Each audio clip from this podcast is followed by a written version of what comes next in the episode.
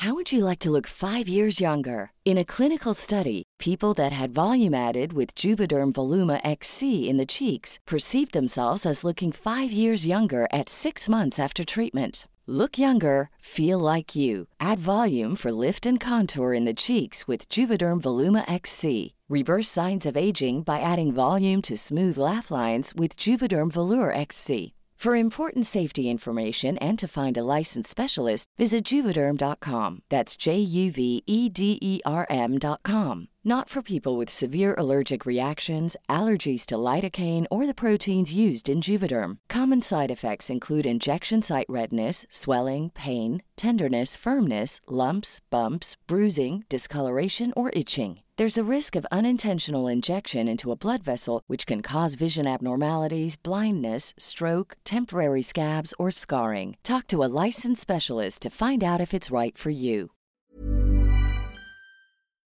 We would like to acknowledge the Turrbal and Yuggera people as the traditional custodians of the land on which we meet, and we would like to pay respect to the elders past, present, and emerging.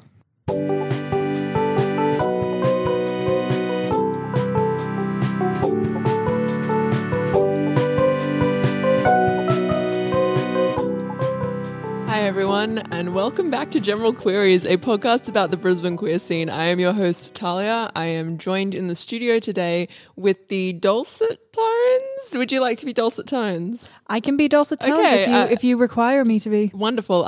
We are joined in the studio today with the dulcet tones of my wonderful co-host, Nita. How are you doing? I'm good. And yourself?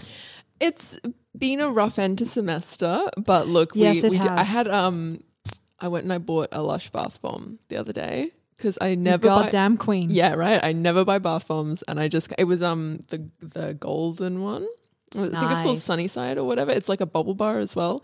And it was just, sometimes I forget that like baths are self-care, but baths are definitely self-care. They are 100% self-care, and I like yeah.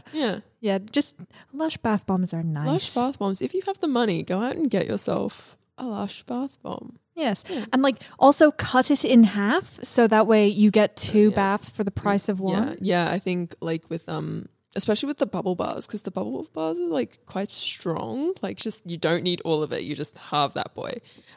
Yeah. So that is our self-care advice from General Queries. Yeah. Treat yourself. Now that you've finished semester, or if you're like about to enter exams because we're in the exam period. Or if you're not in college at all but just need to treat yourself. Yeah, just treat yourself. Just take some time out of your day. Treat yourself.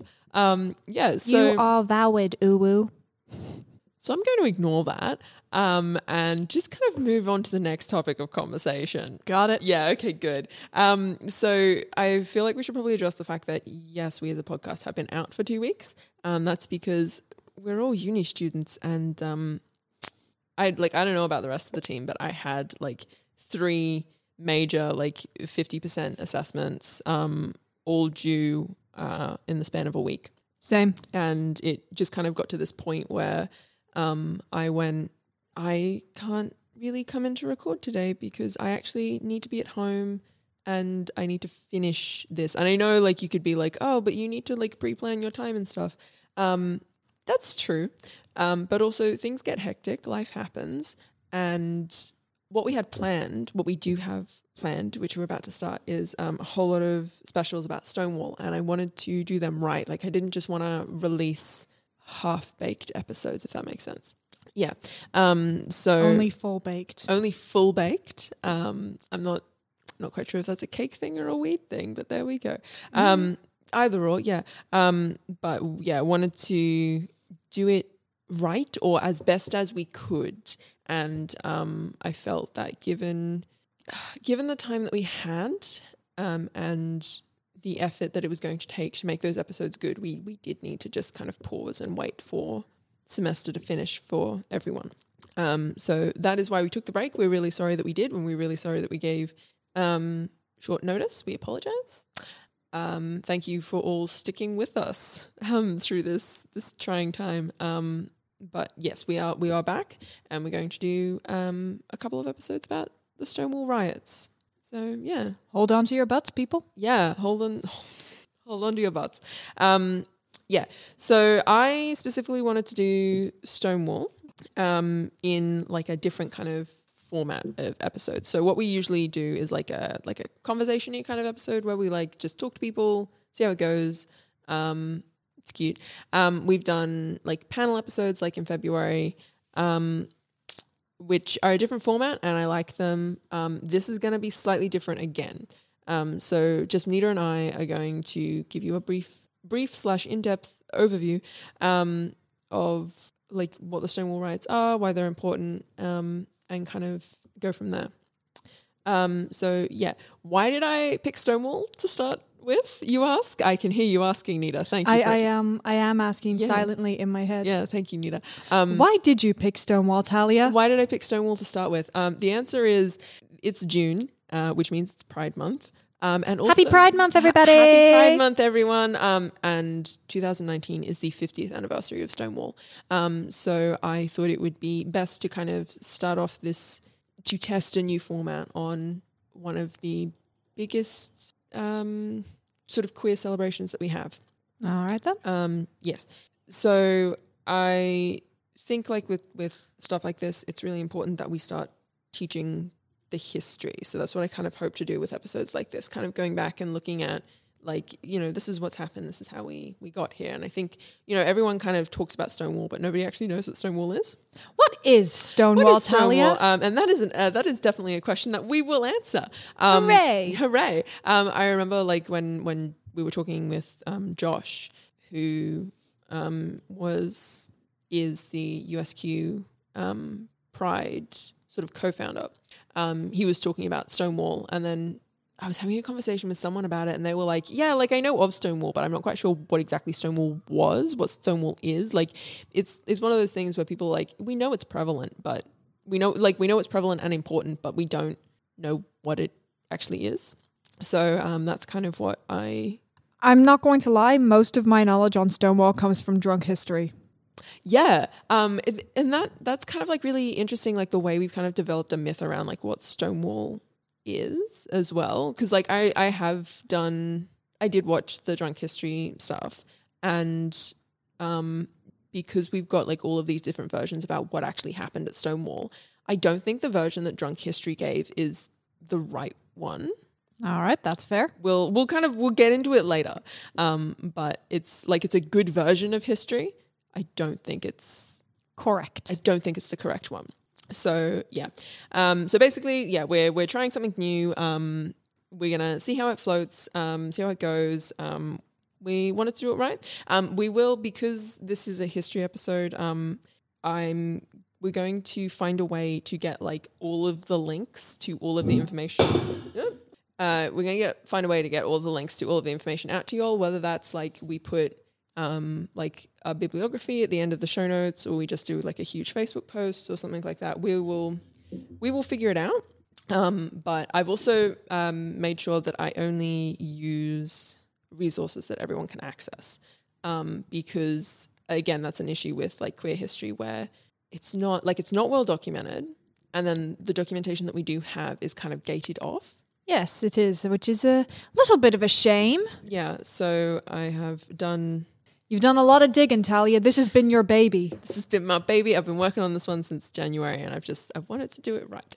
I am Talia's research assistant, and I basically offered her, do you want a hand with this? And I was basically told, no, Nita, this is mine. No, Stay away. This is my child. It was like trying to ask a dragon to part with some of their hoard. Yeah, so I'm just kind of hoping that I did it right, and we'll see how we go. I also want to give a shout out to you, because thank you so much for being like, hey, Talia, you should maybe focus on something that isn't Stonewall for a little bit. I also want to give a shout out to Harper for doing a little bit of work for me. And I'd like to give a shout out to my friend Rosie, who was the one who suggested doing a Stonewall special, and helped me kind of set up sort of the beginnings of my research. Shout out to Harper, Rosie, and moi. Yeah. Shout out to Nita, indeed. Oh, yeah. If anyone actually wants to talk to me about Stonewall, I'm more than happy to talk about it. Like if someone just wants to message the Facebook page and be like, I want to talk about Stonewall now, like I will happily do that, because I really do encourage people to like take this series as sort of like a stepping stone to do further research, because as much as I have tried to do research, there's so much more out there, and like things connect to things. Like you get like this network of like how things came to end up at Stonewall and how things kind of went from Stonewall. Listen, I don't want to say it's like a conspiracy theorist string board, but it is absolutely 100% a conspiracy theorist string board. That's what all good research looks like. Yeah, and especially with something as badly documented as Stonewall. You may come across information that I didn't even find, and I'd be like, oh my God, I have not even seen that. Wow, where did you find it? And then, like, you know, there are conversations that we could have around Stonewall and stuff like that that'd be really interesting to have if people have the time and they're interested. Yeah, definitely. Like history is, it's a good thing, and it's always really good to research and see whatever you can find. Yeah, absolutely. Also, I just want to make a couple of points at sort of the top of the series. This is, hello, welcome. This is the Stonewall riots. It is the most defining queer riot in history, I think, that we've got. It's pretty famous. It's mildly famous, you know. But it has its moments. Yeah. I do want to do a shout out to all of the trans and gender non-conforming people who are usually disregarded in the conversation, even though they are basically the reason we have them. Also want to do a shout out to all of the people of color. Because they're also disregarded in the conversation a lot. And y'all rock. Yeah, y'all rock. You're literally the reason we have Stonewall and we have Pride as it currently exists. And a lot of the documentation that we have kind of disregards you. Like I came across so many like formal pieces of documentation that were just talking about like the fact that Stonewall was a big step forward for gay and lesbian rights, but they refused to mention like the trans people. You know, everything after the LNG. Yeah, everything after the LNG. I also want to just give like a brief little content warning because this is a riot and stuff like that. We are going to be talking a lot about. There's going to be some mentions of homophobia and transphobia and biphobia and all those little phobias. Yeah, those wonderful queerphobia in general. Is queerphobia a word? Yeah. Okay, cool. So yeah, just not cool, but cool. But yeah, it's relevant to the conversation, but also we need to flag that before we get into it. Just so you know, like if you don't like hearing about that stuff, then you know, man, just take this with caution. Take it with caution. Here there be dragons. Yeah, we have warned you. There you go. Okay, do we want to get into it? Let's go. Okay, so what I have done, we're going to start off with the context of the world, and we're going to slowly work our way down to Stonewall. Sweet. Are you ready? I am ready for some world context. Okay, so here's some world context for you. It is 1969. We are in America. Yeah, it is June. Land of the free. Land of the free, home of the brave. I'm sorry for my horrible American accent. You're fine. So yeah, we are late 60s. This is a time of civil unrest, and it's the height of like hippie culture and anti-Vietnam rhetoric. Definitely said that word right. You did say it right, but you didn't spell it right on your notes. That's true. This is because the Vietnam War had been going on for quite a long time. Quite a while. So there was kind of a lot of... It was not a popular war. Was it popular? Wow, it'd be like that. There was a lot of like, I guess, anti-military... Leanings, a lot of anti-military sentiments. And there was also like, because there was kind of this left-leaning radicalism, there was then a reaction to that left-leaning radicalism in that we had McCarthyism. Yes. So do you know what McCarthyism is? I know vaguely of McCarthyism, but I might have learnt about it in a different word when I was doing my history of the 60s. That's fair. So McCarthyism was a movement headed by a senator called... Was he called McCarthy? He was. I think his name was Joseph McCarthy. It was basically a Red Scare. So it was about... Oh God, you gotta love your Red Scares, man. It was about... It wasn't so much about finding the communists... It was just about accusing people of being communists until they were like imprisoned or they were kicked out of their jobs. It was a scare campaign more than anything. If you've ever, not to be a theatre student, but if you've ever heard of a play by Arthur Miller called The Crucible. I do believe I have heard of that one, yeah, yes. It's popular to do in schools. So not in my school. We were just doing Shakespeare all the time. Oh, great, yeah. Which, you know, that's also fun. I mean, like, Shakespeare's fine or whatever, but The Crucible... Shakespeare is like 90% dick jokes, so like... Yeah, it's pretty fun. You dress up the dick jokes as like high culture and, yeah, like look at Sonnet 135. It's a good time. But yeah, so just to like give a little brief kind of overview of like The Crucible, it's set in the Salem witch trials, and it's basically it's a witch hunt. It's a literal witch hunt. Those are always fun. Yeah, the idea is like they accused anyone of being a witch, and then I think it was like if they would hang them, and if they died, they weren't a witch.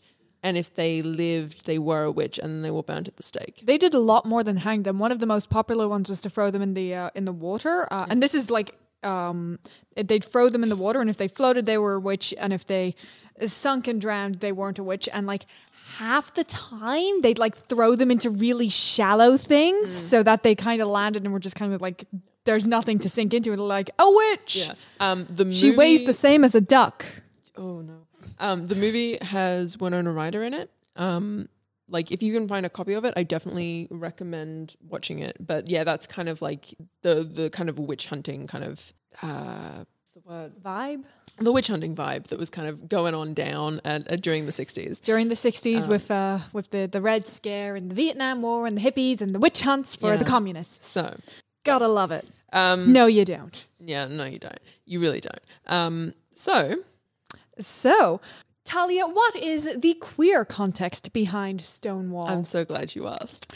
Are you now? Yeah. Okay, so before the 60s, before Stonewall happened, there was a lot of the efforts of gay rights groups were focused on like assimilating queer people into mainstream society, and these had usually favored non-confrontational methods. Like a lot of them were just like queer people are just like straight people and they can get married and no, it was usually focused on gay people more than anything else. It was more like, you know, gay people are like they love just like straight people. They just want to get married like straight people. They just want to have kids like straight people. So it was very much like when we talk about assimilation, it's not about we are two separate things or we are different. We are outside of your box. It's very much just like, can you please let us join the treehouse, please? Please. We want to join the Borg. Yeah.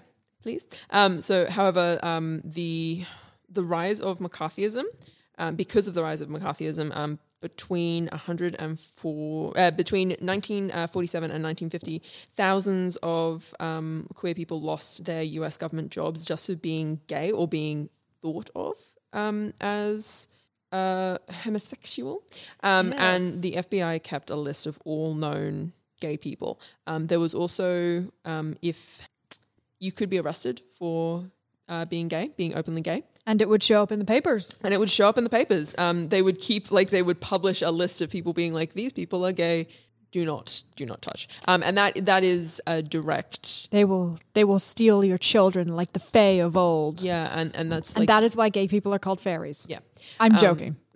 Yeah, we'll go and we'll research that one further. But yeah, that's also like the whole thing with like...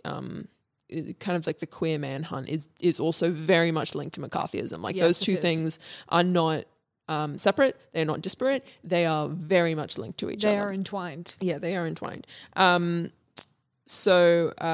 Homosexuality was illegal during that time. It was also considered an illness. So in 1952, the American Psychiatric Association added homosexuality to the DSM as a mental disorder and believed it to be caused by traumatic parent-child relationships. So the DSM is a diagnostic tool that psychologists use to diagnose you with mental illnesses. Yeah, and it's still used today. I'm not saying that, you know, I think we're currently in the DSM-5. That's our current version of it. They do tend to upgrade when new information comes out. Yeah. New information such as, hey, homosexuality is not a mental disorder, and then they decide we should change that. Yeah, I think it came up during the February specials that the DSM-5 does technically classify asexuality as a mental illness or a disorder. It's not perfect. Yeah, and work in progress. And they do not if a patient says I think, you know, X, Y, and Z things, the psychologist is under no obligation to tell the client about asexuality, and they can be diagnosed with, I think it's called hyposexual disorder, which mean like that person will then be treated with intense hormone therapies, and there's like it's a whole lot of, we'll do like a whole other thing on it later. It's a big thing. Yeah, it's a thing. The DSM-5 is not a God-given diagnostic manual. It is a man-made thing. It is very much in flux. It's very fallible. And very fallible. So, yes. But it can still be a hell of a read. Yeah. It's a lot. So because there were so many like anti-queer sentiments, and this was kind of like the context that they were living in, kind of their day-to-day lives, queer bars, gay bars, were considered the only place of refuge for queer people to be themselves in relative safety. Relative being the key term in that sentence. Yeah. It was safer than the rest of the world, but like still not that safe. Yeah. There was also and this is more for trans and gender non-conforming people, and for especially butch lesbians as well. There was also a piece of legislation which we will talk about later, which meant that at any one time someone had to wear 3 articles of gender appropriate clothing, and they could be searched to make sure that those articles of clothing matched their birth gender. The gender they're assigned. Yes, that is it's a thing. It was not a good thing to implement. Not a good thing. So yes, would you like me to read the quote? Yeah. So what I've done is sometimes I've come across things and I'm like, oh, you said that really well. And also I want to sound like a university educated person. So we're going to quote from some people. All right then. Yeah. This one is a quote from David Carter. Yes. The assault on lesbians and gay men explains why the self-image of homosexuals was so negative in the 1950s and 1960s. The minds of gay people had been so colonized by the heterosexual world that almost no one could imagine a positive gay identity, let alone a positive gay culture. Thank you. You're welcome. You're welcome. Yeah, thank you. Okay, so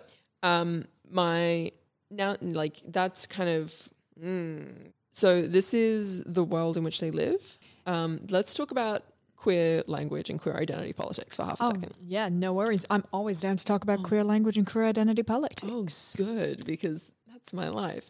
Okay, so I think it's important to kind of put these terms within their linguistical historical context, because language is dynamic and fluid and kind of ever changing, and especially within the gender non-conforming community. So yeah, trans and gender non-conforming communities. The language has definitely changed. Like I don't think like with the words like gay and bisexual, asexuality is definitely a thing from the 60s.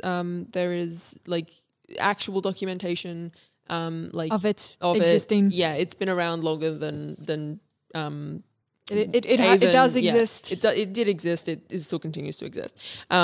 So yes. So in the 60s, the term queer was used as a slur. It is not used as a slur anymore, but it was used as a slur back then. Yeah, it has been reclaimed since. It has been reclaimed. There are still some people who are like, no, I do not want that word used around me, and that's completely fine and valid. Like in some parts of the world, it is still used as a slur. It is. But in the 60s, it was very, very heavily used as a slur. Yes. And yeah, it had not at that point been reclaimed. Also, the term gay was more commonly used to refer to all LGBT people. Gay was kind of a blanket term back then. Yeah, it was very much a blanket term. So that's kind of like those bad boys. The biggest language difference that we have between sort of then and now is for those people who are gender nonconforming. And I think it's important to note this because we're going to talk about trans and gender nonconforming people quite a bit. All right then. Cat Black actually does a really good video kind of explaining like her thoughts on it and, you know, how everything kind of aligns. She says that the identities are not binary. So in the 60s, the terms transgender and transsexual were around. However, it was really common for gender nonconforming people to call themselves transvestites and drag queens. In today's society, the term transvestite is very much a slur, and it refers to someone who is usually male, like identifies as male, but who derives sexual pleasure from dressing up in traditionally feminine clothes. All right then.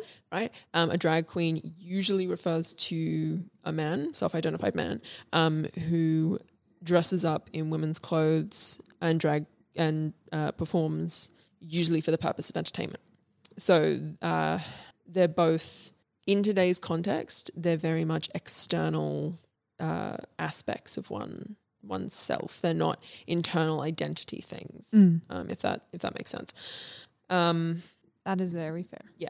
The term transgender was around, but it wasn't as commonly used. So I think from memory, Marsha P. Johnson identified as a drag queen and a transsexual. Yes. But did not. Getting a lot of nods from Zane here. Getting a lot of nods from Zane, but did not identify as transgender. So, yeah. And again, because the identities are not a one-to-one binary kind of thing, it's really kind of difficult to just point at her and be like, she's a transgender woman, whereas like, no, she's not. Because that's not how she identified. That's not how she identified. How she identified is how she identified. Yeah, and it's also but then you kind of get into like you kind of go down the rabbit hole of being like, yeah, but also transsexual is also not a commonly used word and it's anymore. And it's also like some people think that it's like a slur and it should be kind of left in the dust. Yeah, so it's a really kind of It's still important to know your history. Yeah, it's important to know your history, know where you're coming from. And I think we're going to say she's a trans woman and just not add the last bit on. Yeah, so the point is that, like, language is contested and there's, if you do your own reading into Stonewall, a lot of the sources will take their own stance on language.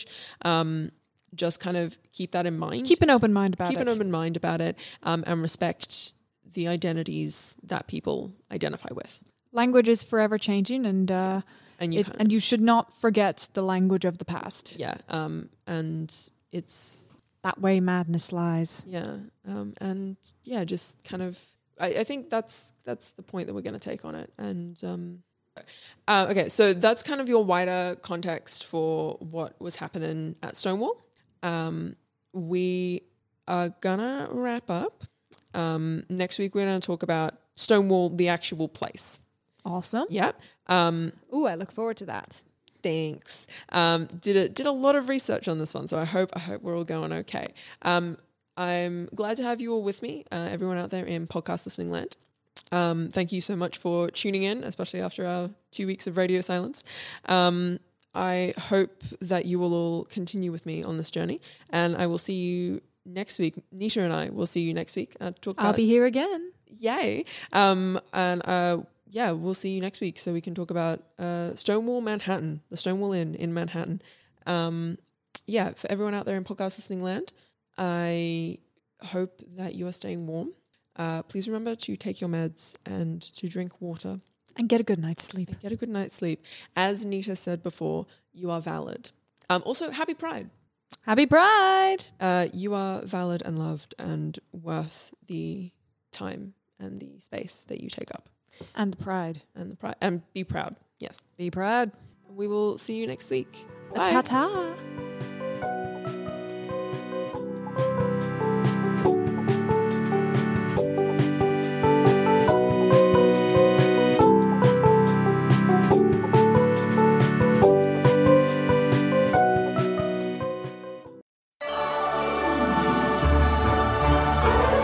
The Disney vs. Disney Debates podcast is all about finding the answer to one simple question. What is the best Disney movie of all time? Maybe the question isn't that simple. So join us every Saturday as hosts from all across That's Not Canon fight for their movies in one-on-one debates moderated by me, Zane C Weber, in order to decide once and for all which of Disney's beloved classics or recent hits will take the crown. Mine. Save it for the show. Available now on Spotify, iTunes, and wherever you find podcasts. A That's Not Gunner Productions podcast.